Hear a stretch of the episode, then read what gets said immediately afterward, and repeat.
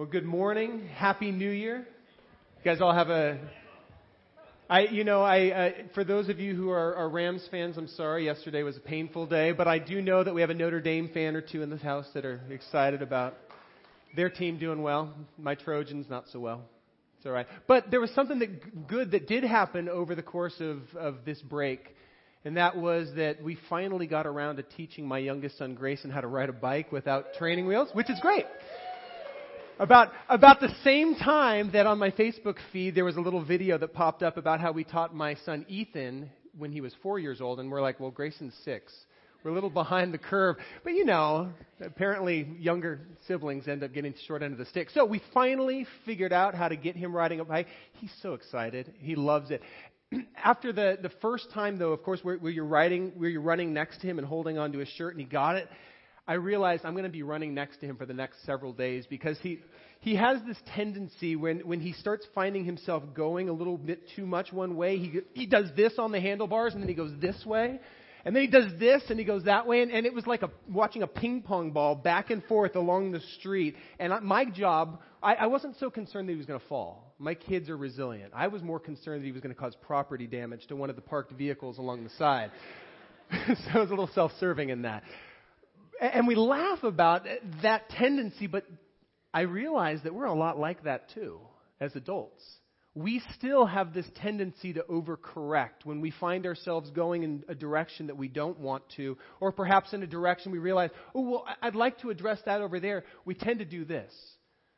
So, you know, for instance, somebody might hurt your heart in a relationship, and you decide, I am never going to entrust my heart to another person like that again overcorrection. Or we wake up one day and we, we bleary eyed, we step on the scale, and we realize that we, we packed on a couple extra pounds over Christmas. And so you decide in your heart, I'm never eating sugar again, and I'm going to work out every day this year. Right? A couple of you probably made that determination.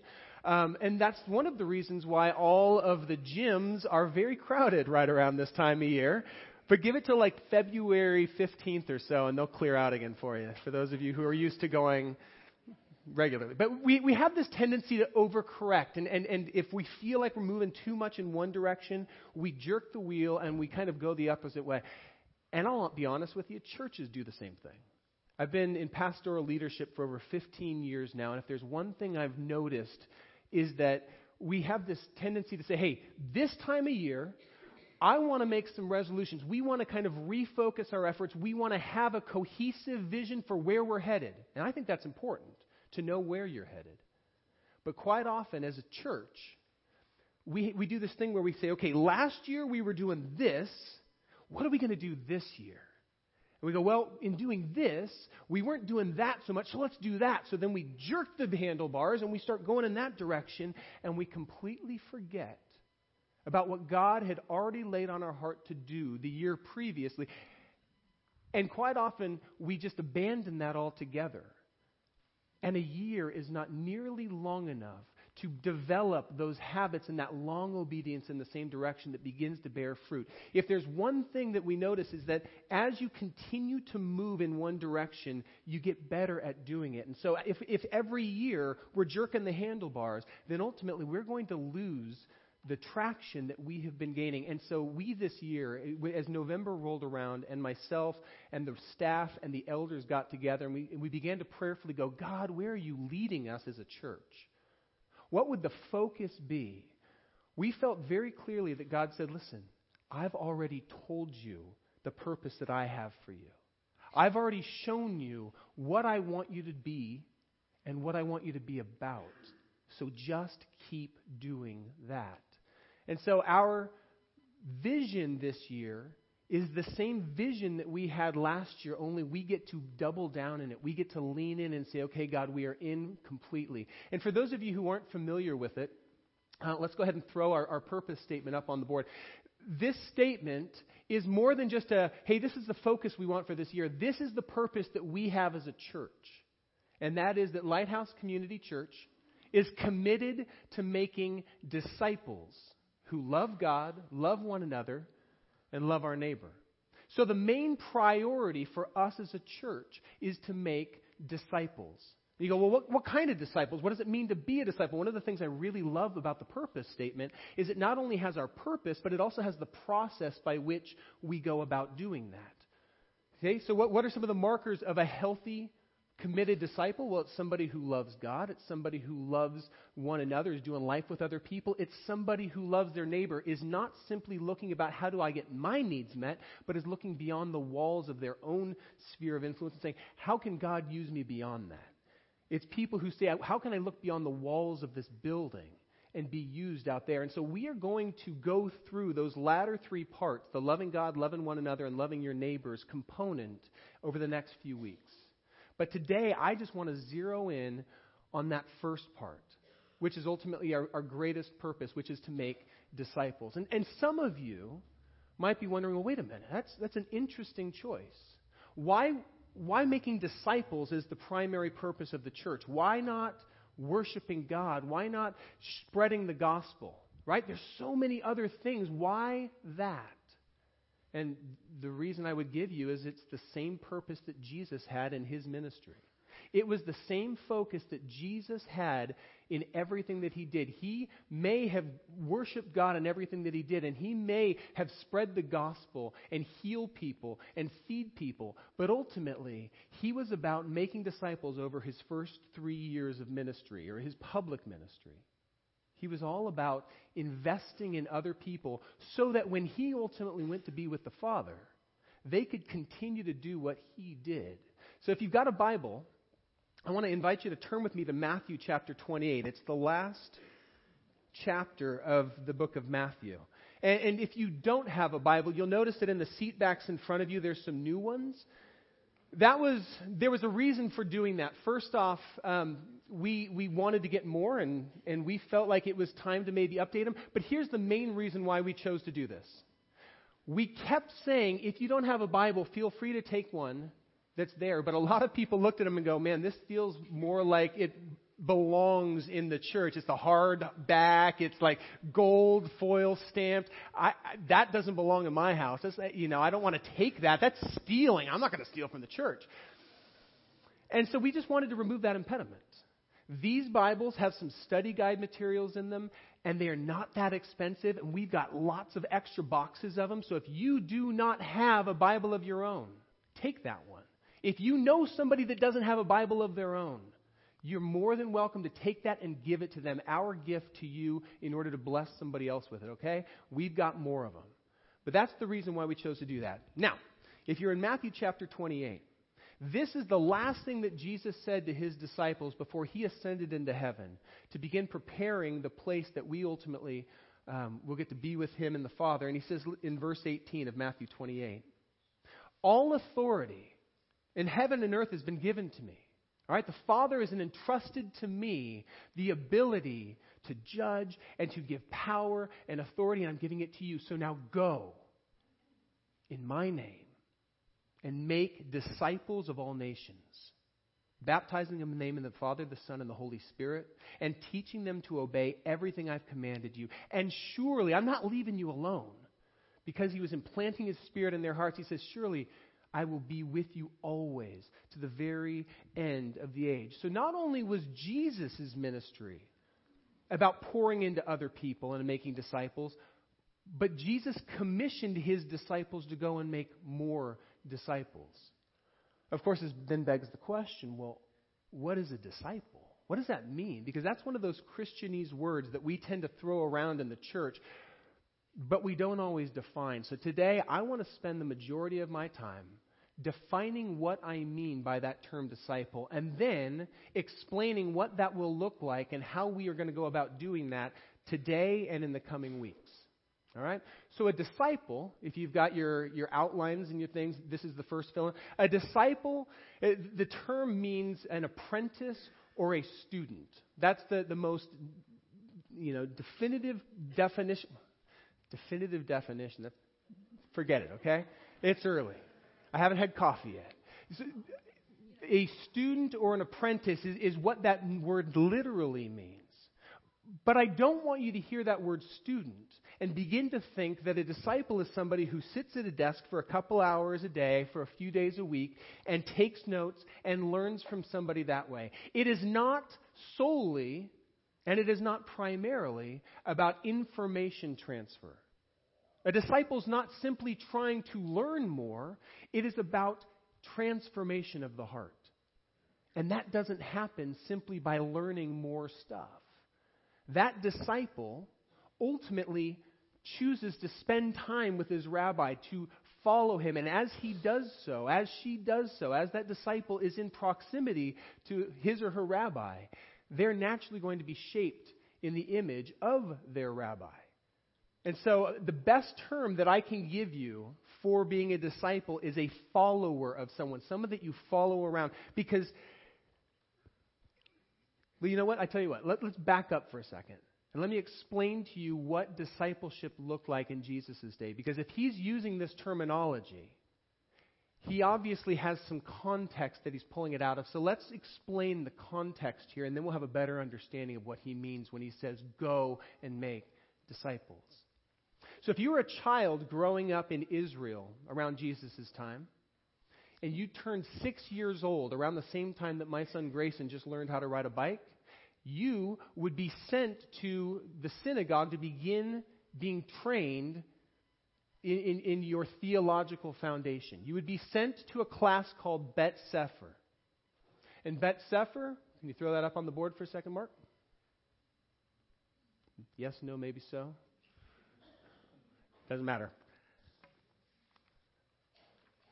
Yeah, is it there? Nope, that's not it. That is not the classroom you'd be sent to. There we go. All right. I want to go to school there. That's all I'm saying. So this is the discipleship track at Jesus' day. From ages 6 to 10, you would go to Bet Sefer, which means the house of the book. And you would, you would read the Hebrew scriptures. They would be in scrolls at that time, or you might listen to uh, one of the teachers reading from this, and you would simply listen and auditorily learn this. And they would read through Genesis and Exodus and Leviticus, Numbers and Deuteronomy. And by the time of 10 years old, you would have read and studied those first five books of the Bible, what you would know as the Pentateuch you would know them so well that you had them memorized. That's a lot. My kids right now, I try to get them to remember to brush their teeth. We got six through ten year olds who are memorizing Scripture. And, and these are important books of the Bible for them because they're the foundation of their theological understanding as a people. Because it's in Genesis, Exodus, Leviticus, Numbers, and Deuteronomy that the people of Israel hear their history and understand their relationship with God, understand how they were formed as a people and what God ultimately formed them for and called them to. So they'd have this memorized by the age of 10. Now, some of the kids at that point would go, That's good, but I, that's not really working for me. I, I, I just have such a hard time remembering these kind of things. But those who really excelled at this would go to the second level of, of education, and that would be from ages 10 to 14, they would go into something called Bet Talmud. This is the house of learning. And this would be for the best of the best, where they now begin to study the rest of the Hebrew scriptures. All the way from Genesis, all the way to Malachi, the Italian prophet, right at the very end. They would read it over and over and over. They would study it. They would they would have conversations with people about it, with other students and with their, their teachers. They would ask questions. They would be asked questions about it to the point where they had the entire Hebrew scriptures memorized. This is scary to think about that a 14 year old would be able to say, hey, give me Psalm 27, and he would just be able to rattle it, rattle it off the top of his head. And hopefully, not just have it memorized up here, but begin to understand it. Now, that's pretty much the extent of most Jewish children's education. At this point, they would graduate out of Bet Talmud, and they would go back to their parents, and they would begin uh, the family trade. Some of them would be carpenters. Some of them would go into basket making. Some of them would be uh, fishermen. You know, whatever your, your dad does, chances are you're going to join him in that family business or be apprenticed to someone else in some other trade. but there was a select group of kids, the cream of the crop, that truly kind of shined above all else. And, and, and they would be told, listen, you are ready to become a disciple. You are ready for the big leagues. And so they would go and they would find a rabbi that they respected. A rabbi whose teaching, whose worldview, they, it was known as a yoke. It basically is his teaching and his understanding of the scriptures and his understanding of how the world works from a theological perspective. And they would go to this rabbi and say, Sir, I would like to be your disciple, your apprentice. And the rabbi would say, Okay, well, come in here. Sit down. Let me ask you some questions. And he would begin to grill this prospective disciple with question after question. And we're talking, remember, this, this uh, potential apprentice is supposed to have the Old Testament memorized. So the kind of questions he's asking is how many times is the word with used in the book of Genesis? And now that kid has to, from his mind, 14. And he's either right or he's wrong. And he would ask more questions and more questions and more questions. It's like a, a, the GMAT on steroids. That's like the next level of SAT, Bella. You, you guys will get there, maybe.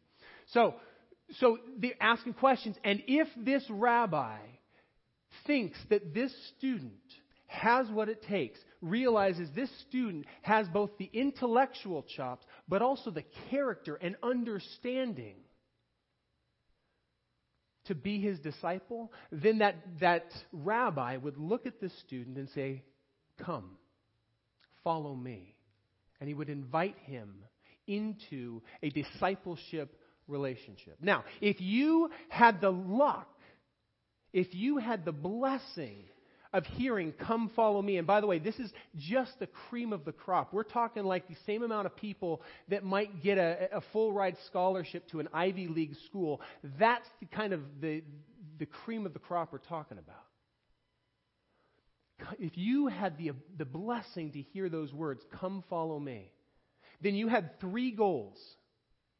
Three primary goals that you wanted out of this relationship. Goal number one is that you would be with your rabbi. And I am not talking about being with them, you know, for three hours a day, Monday, Wednesday, and Friday. This isn't a classroom relationship.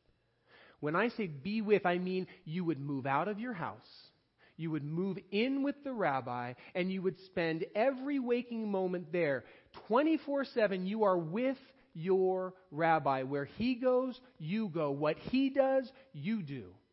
When he eats breakfast, you eat breakfast. And what he eats for breakfast, you eat for breakfast. And the more time you spend with your rabbi, the closer proximity you have to your rabbi, you begin to be shaped to be more like your rabbi. Which leads us to our second goal of being a disciple. And that is that you would become more like your rabbi. To become like him. So you begin thinking like your rabbi. You begin talking like your rabbi. Any, any of you guys ever like hung out with somebody with an accent and find that very quickly you almost start trying to pick up the cadence? And like, I watched a movie the other day where somebody was speaking in an Irish accent the whole time, and by the end of it, for like the next five minutes after the movie was over, I was talking to Kathy with an Irish accent. It wore off quickly because it it never lasts. It always goes to that Scottish brogue that I, it's like the only thing that I can do. Um, and, but, but I, I was trying, right? And, and so you end up speaking like your rabbi. You start thinking like your rabbi. You start reasoning like him. So when somebody asks you a question, you don't just answer it the way you would normally answer it. You, you begin answering it the way he does. And when somebody gives you a problem that you're not sure how to, to kind of process through, you naturally start thinking about it the same way your rabbi does.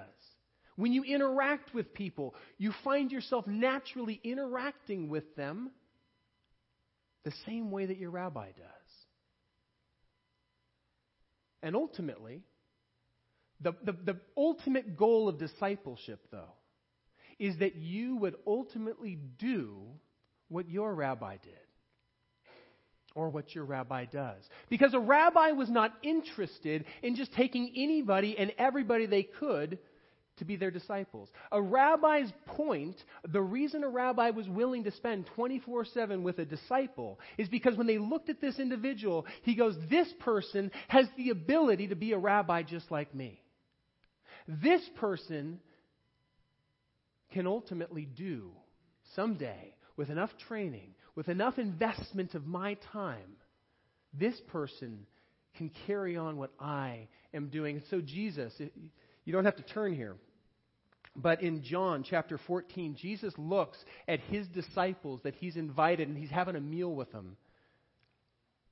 And he says in verse 12 of, of John chapter 14, Truly I tell you, whoever believes in me will do the works that I have been doing. In fact, they will do even greater things than these because I'm going to the Father and I'm not going to leave you alone. I'm going to send my Spirit to be with you and in you.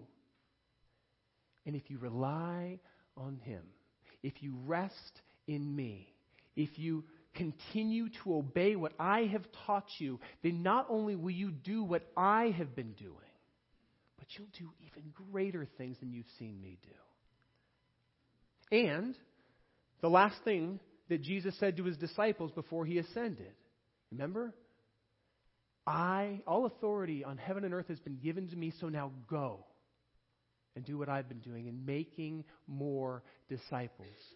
Baptizing them, that kind of beginning declaration publicly that I am choosing to follow Christ baptizing them in the name of the Father, the Son, and the Holy Spirit, and teaching them to obey everything I've taught you. Take the yoke of my teaching and give it to others so that they too can be shaped in my image. So, the point and the focus of discipleship is that we would become more like our rabbi so that we can do what our rabbi does and what we've seen him do.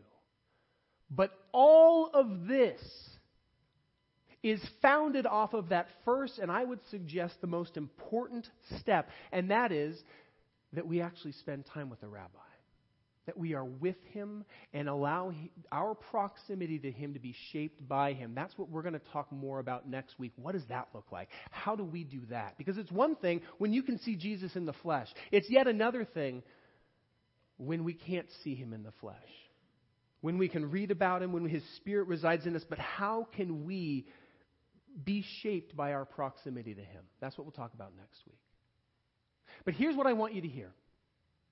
Our desire as a church is not simply to make you more intellectually astute when it comes to theology.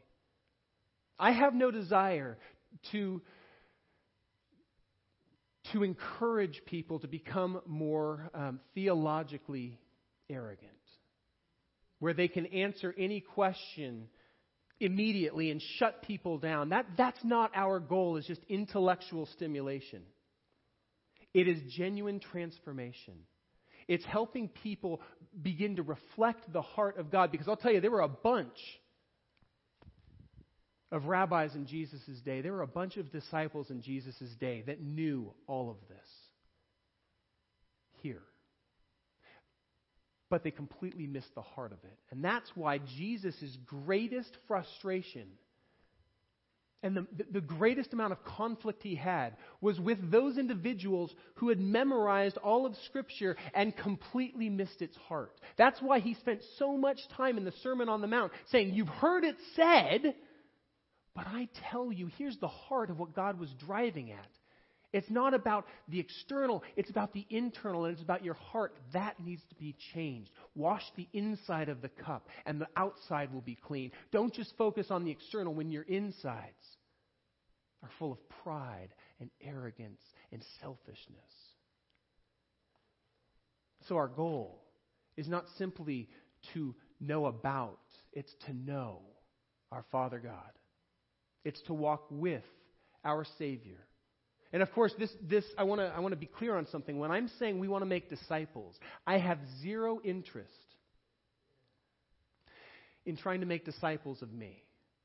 We are not asking you to become disciples of Jeff or Diane or anybody else in this church.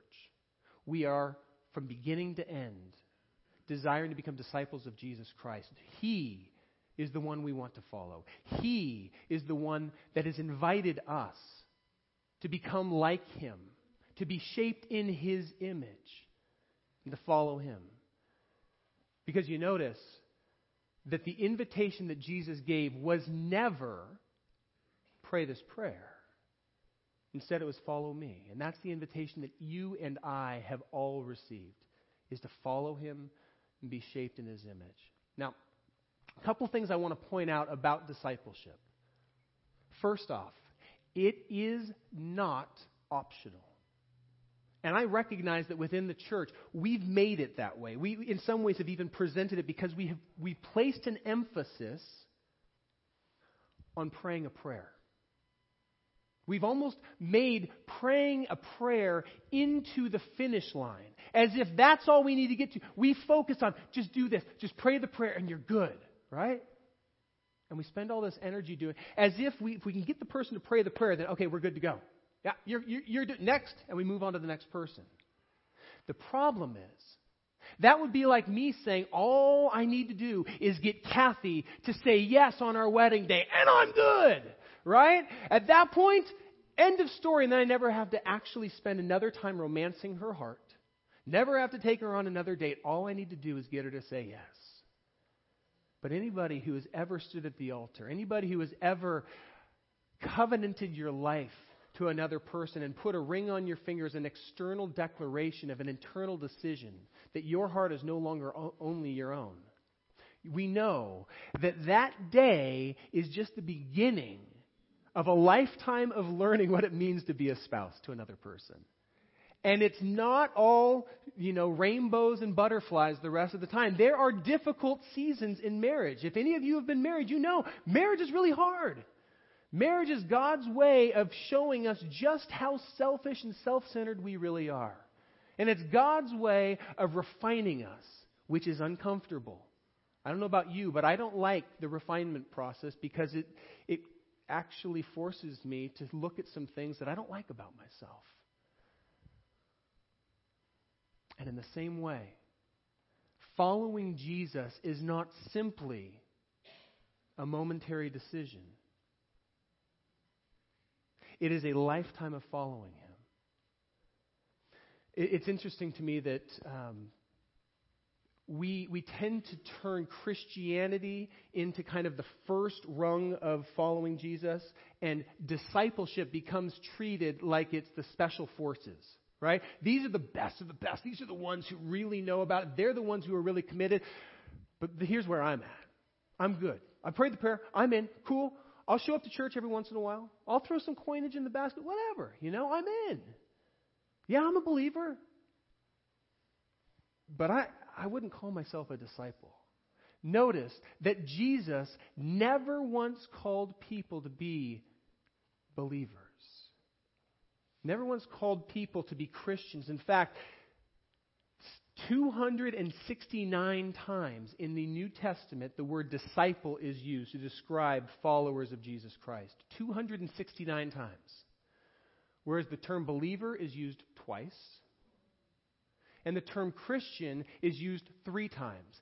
And all three of them are used in a, in a derogatory sense as a put down to those followers of Jesus who want to be little Christs. That was, that's what Christian means, is little Christ. And they were laughing, oh, you little Christs. And, uh, and the believers are like, well, actually, yeah, that's exactly what we want to be. Sure, yeah, go ahead and call us that. In fact, we will take it as a, as a declaration of who we ascribe to be. We want to be little Christs. But ultimately, when Jesus looked at people, he never said, Pray this prayer. His invitation was always the same invitation that rabbis in his culture gave to the best of the best. His invitation was follow me. And what I love most about Jesus is that he didn't call the ones who were what the society would have considered to be the best of the best. He called the ones who didn't make the cut. He called the ones who felt like they were unworthy. He, he, his first ones are a bunch of fishermen who, which means, by the way, that they washed out of this whole discipleship school. They never were able to apprentice with a rabbi. They never made the cut. So they went and they began to apprentice with their father in the family business. And Jesus sees them and says, You guys, come, follow me, and I'm going to teach you how to be fishers of men.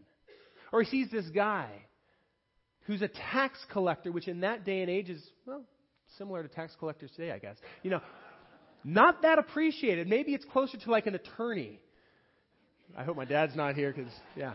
But, but, you know, not always really respected and appreciated in society. He goes up to this guy and he says, Come, follow me. And notice what each and every one of those individuals do. They drop what they're doing, they leave their livelihood, they leave their comfort, they leave their homes, and they follow him where he leads. Even though he doesn't have a home of his own, Jesus wasn't a property owner? Oh, poor guy. Jesus recognized that his foundation was not in what he had, but in who he was and, and the relationship he had with the Father. And he invited his disciples to follow him, to spend time with him, to be shaped by their proximity to him so that they would become more like him and ultimately so that they could do what he did. The second thing I need us to notice is that discipleship is not a momentary decision. It's not something that just happens for a little bit of time. Some of us, and I'm, the, I, I'm right here with you, I enjoyed the holidays. I enjoyed the laziness of it. I don't think I exercised one time through it. I'm feeling that right now. I enjoyed all of the sweets. I said yes to everything. So, all of you who made me chocolate and all of you who baked things, I appreciate it. And now I have evidence of how much I enjoyed it. So, thank you for that. But, I don't even know the point I was trying to get at right there. it's so good. Anyway, yeah, I, what, what was I saying? Oh, the routine. Yeah, there, there was. No, I still don't have a clue where I was going. Whatever. You get it. Oh, yeah. Thank you. Okay, so it's not just about momentary, because in my mind right now, I'm like, okay, I got to go hit the gym like four times this week for like an hour and a half each time, and I'll get back to it. And we all know that that's not the case, right? It, following Jesus is not a, a, a decision for a week or two. It's not a, hey, I'm going to commit to reading the whole Bible over the next month and then it's there and then I can go on and do something else and I can jerk the wheel or I can jerk the handlebars and go a different direction. It's not drinking from the theological fire hose. That's not going to change us. If we actually want to change, we need to have a long obedience in the same direction. We need to choose to follow Him not just for a moment, but for a lifetime. And so I don't know if some of you, you're walking into here for the first time. This is the first time you've stepped foot in church. This is part of your New Year's resolution is, you know what, I need to go and ch- check out church and see if there's anything to it. And there's some of you who have been here for longer than many of us have been alive. And you've been following Jesus for closer to a century. And it doesn't matter where you are on that journey, all of us receive the same invitation follow me. And for as long as we have breath in our lungs, that invitation stands. Because we will never arrive at completion. That doesn't mean that we aren't able to be used by God. It doesn't mean that He can't use us to do what He did. In fact, He can, and we'll talk about that more in the coming weeks. But for all of us, we need to choose whether or not we will be his disciple. Whether we will follow him, even when it causes us to say no to things that we rely upon. The disciples had to turn their backs on, on, on their homes and on their comfort and on their livelihoods to follow him. Sometimes, this morning actually, when a group of us were up there praying, I found myself going, God, this is your church. Not ours. We are, we are the um, entrusted with care for it. And I called this place home, but at the end of the day, you own this church. You are the one who determines what we do. And so, Father, have your way. And if that means that you want to lead us a different direction than what I feel like you've said, give us the ears to hear and the hearts that are courageous enough to trust you. Help us to trust you so that when it seems like it's going in an opposite direction than where we think we should go, we are still willing to follow you because you are our shepherd. And give us the discernment to recognize your voice from all of the other voices. So, discipleship is not optional. We are either disciples, followers, apprentices to our rabbi, Jesus, or we're not. There's no in between. There's no, I'm going to be a Christian for a while and maybe one day I'll become a disciple. You're either a disciple or you're not. You're either choosing to follow him, submit to him, learn from him, becoming more like him, taking his yoke upon you so that you can ultimately do what he's called you to do, or you're not.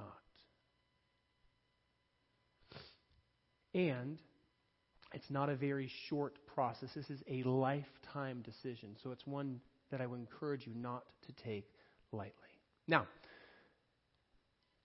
the point of today is I simply want to drive home the, the heartbeat of what our church is about. We feel as if God has said, Your primary purpose as a church is to be disciples and make disciples. That means it starts here. I cannot lead you if I'm not first following my shepherd. And it starts with Jeff, and it starts with our staff and our elders. We commit as a church to investing in our relationships with God. Because we can only lead as He leads us. Secondly, this means that as a church, everything that we do runs through the filter of this purpose statement. One of the things I really appreciate about the purpose statement that we have is that it clearly defines what our goal is, where we are going. This is the destination. It's about making disciples. So now everything that we do can be run through that filter. We can look at our ministries. We can look at our teaching schedule. I'll share more of that with you in, uh, during Dream Day. We can look at where we spend the resources that God has entrusted to us. We can talk about and decide how to invest in each of our different areas from our youth ministry and, and our young adults ministry and our small groups, even our children and our preschool. All of those ministries ultimately have been asked the same question What does making disciples look like in your ministry? So now, rather than us all running in different directions, it helps unify us around a common goal and we're all pulling in the same way. And finally, it provides accountability. Because we can look at that purpose statement and say, okay, are we accomplishing this? Is this actually playing out here? In what ways are we doing it, and what's getting in the way? What needs to be strategically abandoned so that we can continue to lean into what God is calling us to do? Does that make sense? So, this purpose statement is, is crucial for us as a staff and leadership of this church, but it is also important for you because it provides you with a picture of what we're about and it gives you the ability to decide, am I in or not? Because I'll tell you this I have no interest in collecting fans who sit in the stands and, and, and watch and celebrate and cheer on those professional Christians who are doing the work. I, instead, I want to invite you onto the field and help you to recognize that you have a part to play. And toward that end, I want to use an illustration I've used in the past, but it's the best one I can think of for, for the different postures that people take when it comes to church. Now, the first posture is that of a cruise ship. So now, there we go. Every year, uh, I'd say every couple of years, Kathy and I like to get away on a cruise ship. She really likes it because she likes the nice meals, she likes entertainment, and most importantly, she likes her husband to do it with her without being grudging. Because my tendency is when we go on a trip, we're going hard. It's the kind of vacation where you need vacation after the vacation to make up for the vacation. I'm all about let's see as many things as we can see and do as many things as we can do. And she's exhausted just trying to keep up with me. She loves cruise ships, and I love cruise ships because I go into just down mode. We've done it enough that we don't have to see everything. We know what's on the ship. We know what's expected. They feed us whatever we want, as much of it as we want. I test that every time. They entertain us, and they wait upon our every whim. Whatever I feel like I want, there's somebody there. If I make a big mess, leave it. Somebody will be there to clean it up for us, right? All they ask of me when I am on a cruise is that we give them some money and they'll take care of everything else. Now, I love going on a cruise for a couple of days, but can you imagine what would happen if I lived on it? There'd be a little bit more of me to love, right? Be a little deeper and wider.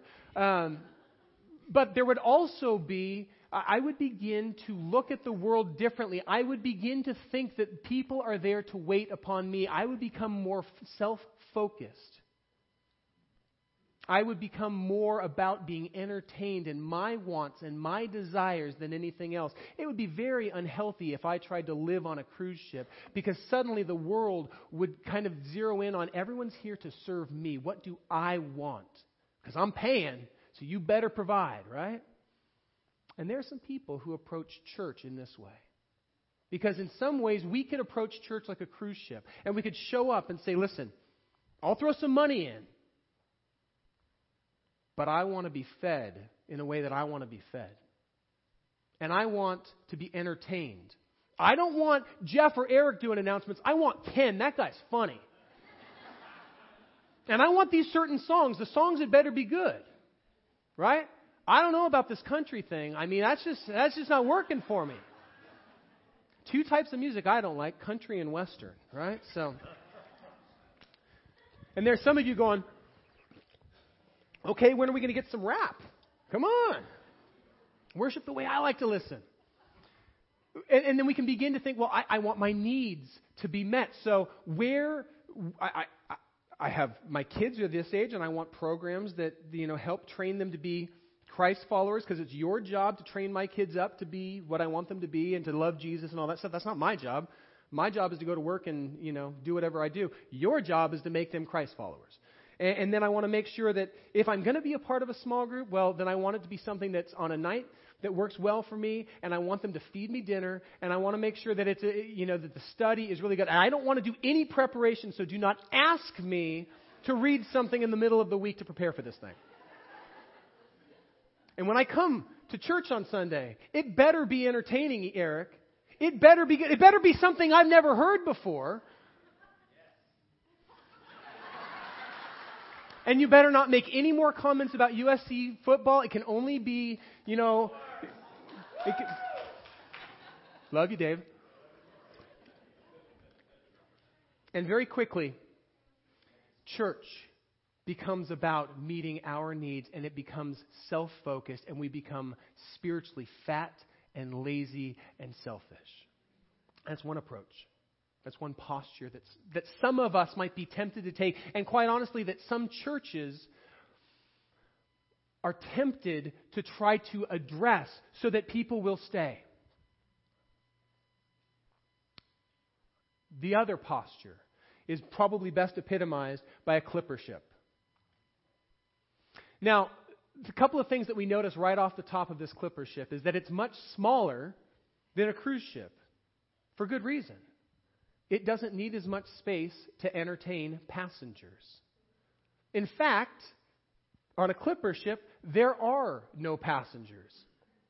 Every single person that's on a clipper ship is a crew member, and every single person that's on a clipper ship has a part to play, from the captain on down to the deckhand who scrubs the deck. Everybody plays a part. Now, of course, everybody gets fed but it might not always be a whole gamut of choices. You may not always get lobster tail,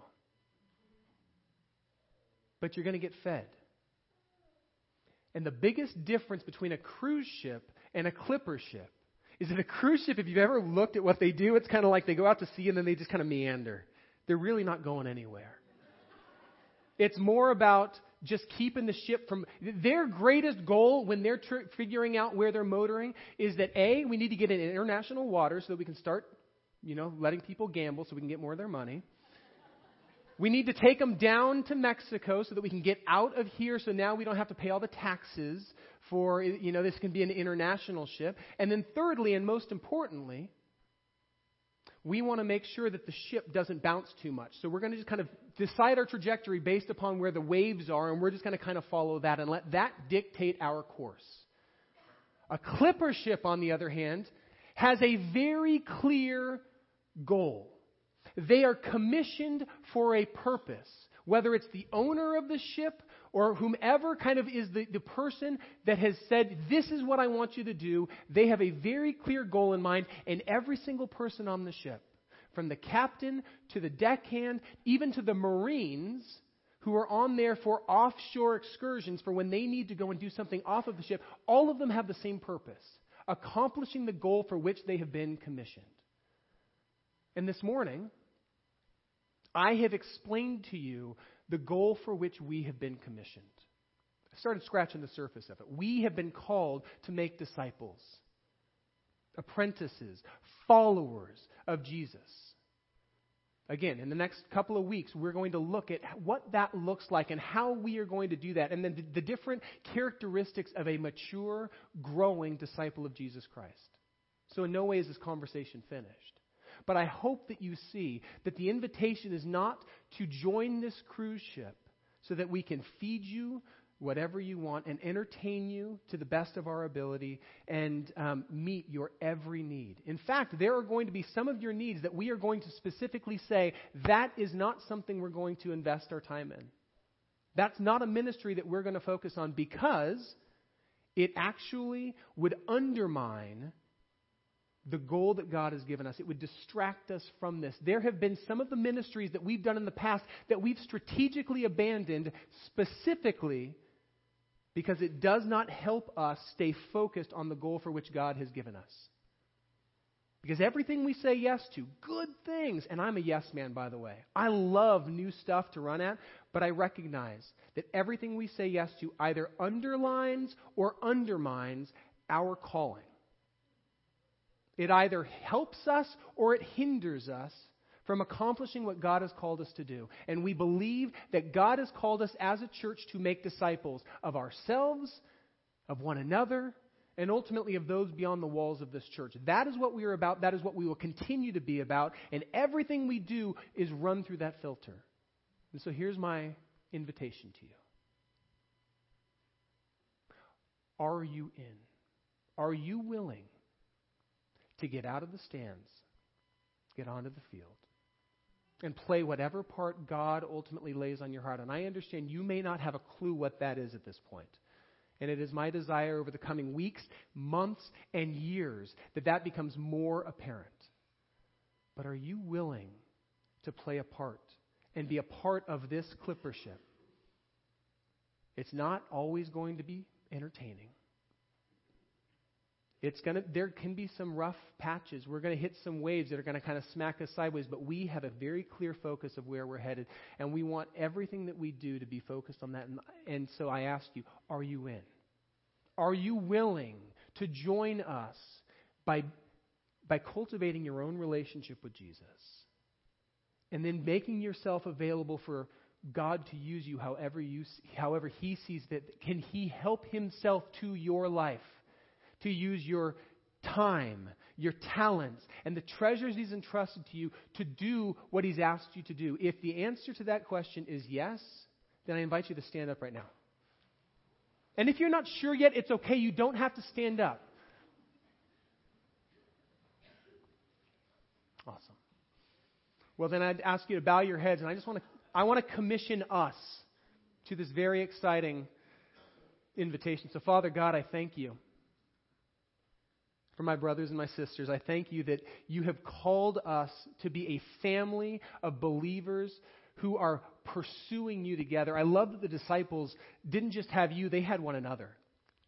And I'm so grateful that we don't just have you, we have one another.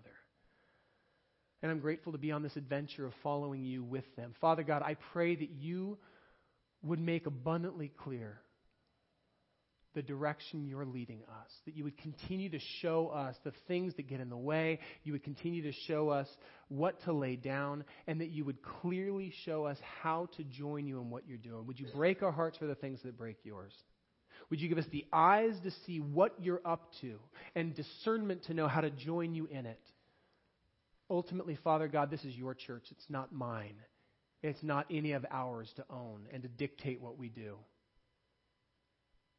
So have your way with it. Have your way with us because we are your church. And we are your church not just from 10 to 11:30 on a Sunday morning. We are your church 24 hours a day, 7 days a week because we are your disciples. And we want to be with you. We want to become like you. And we want to do what you call us to do and what you have done already. That's what we want to do. So have your way with us, Jesus. In your name. Amen.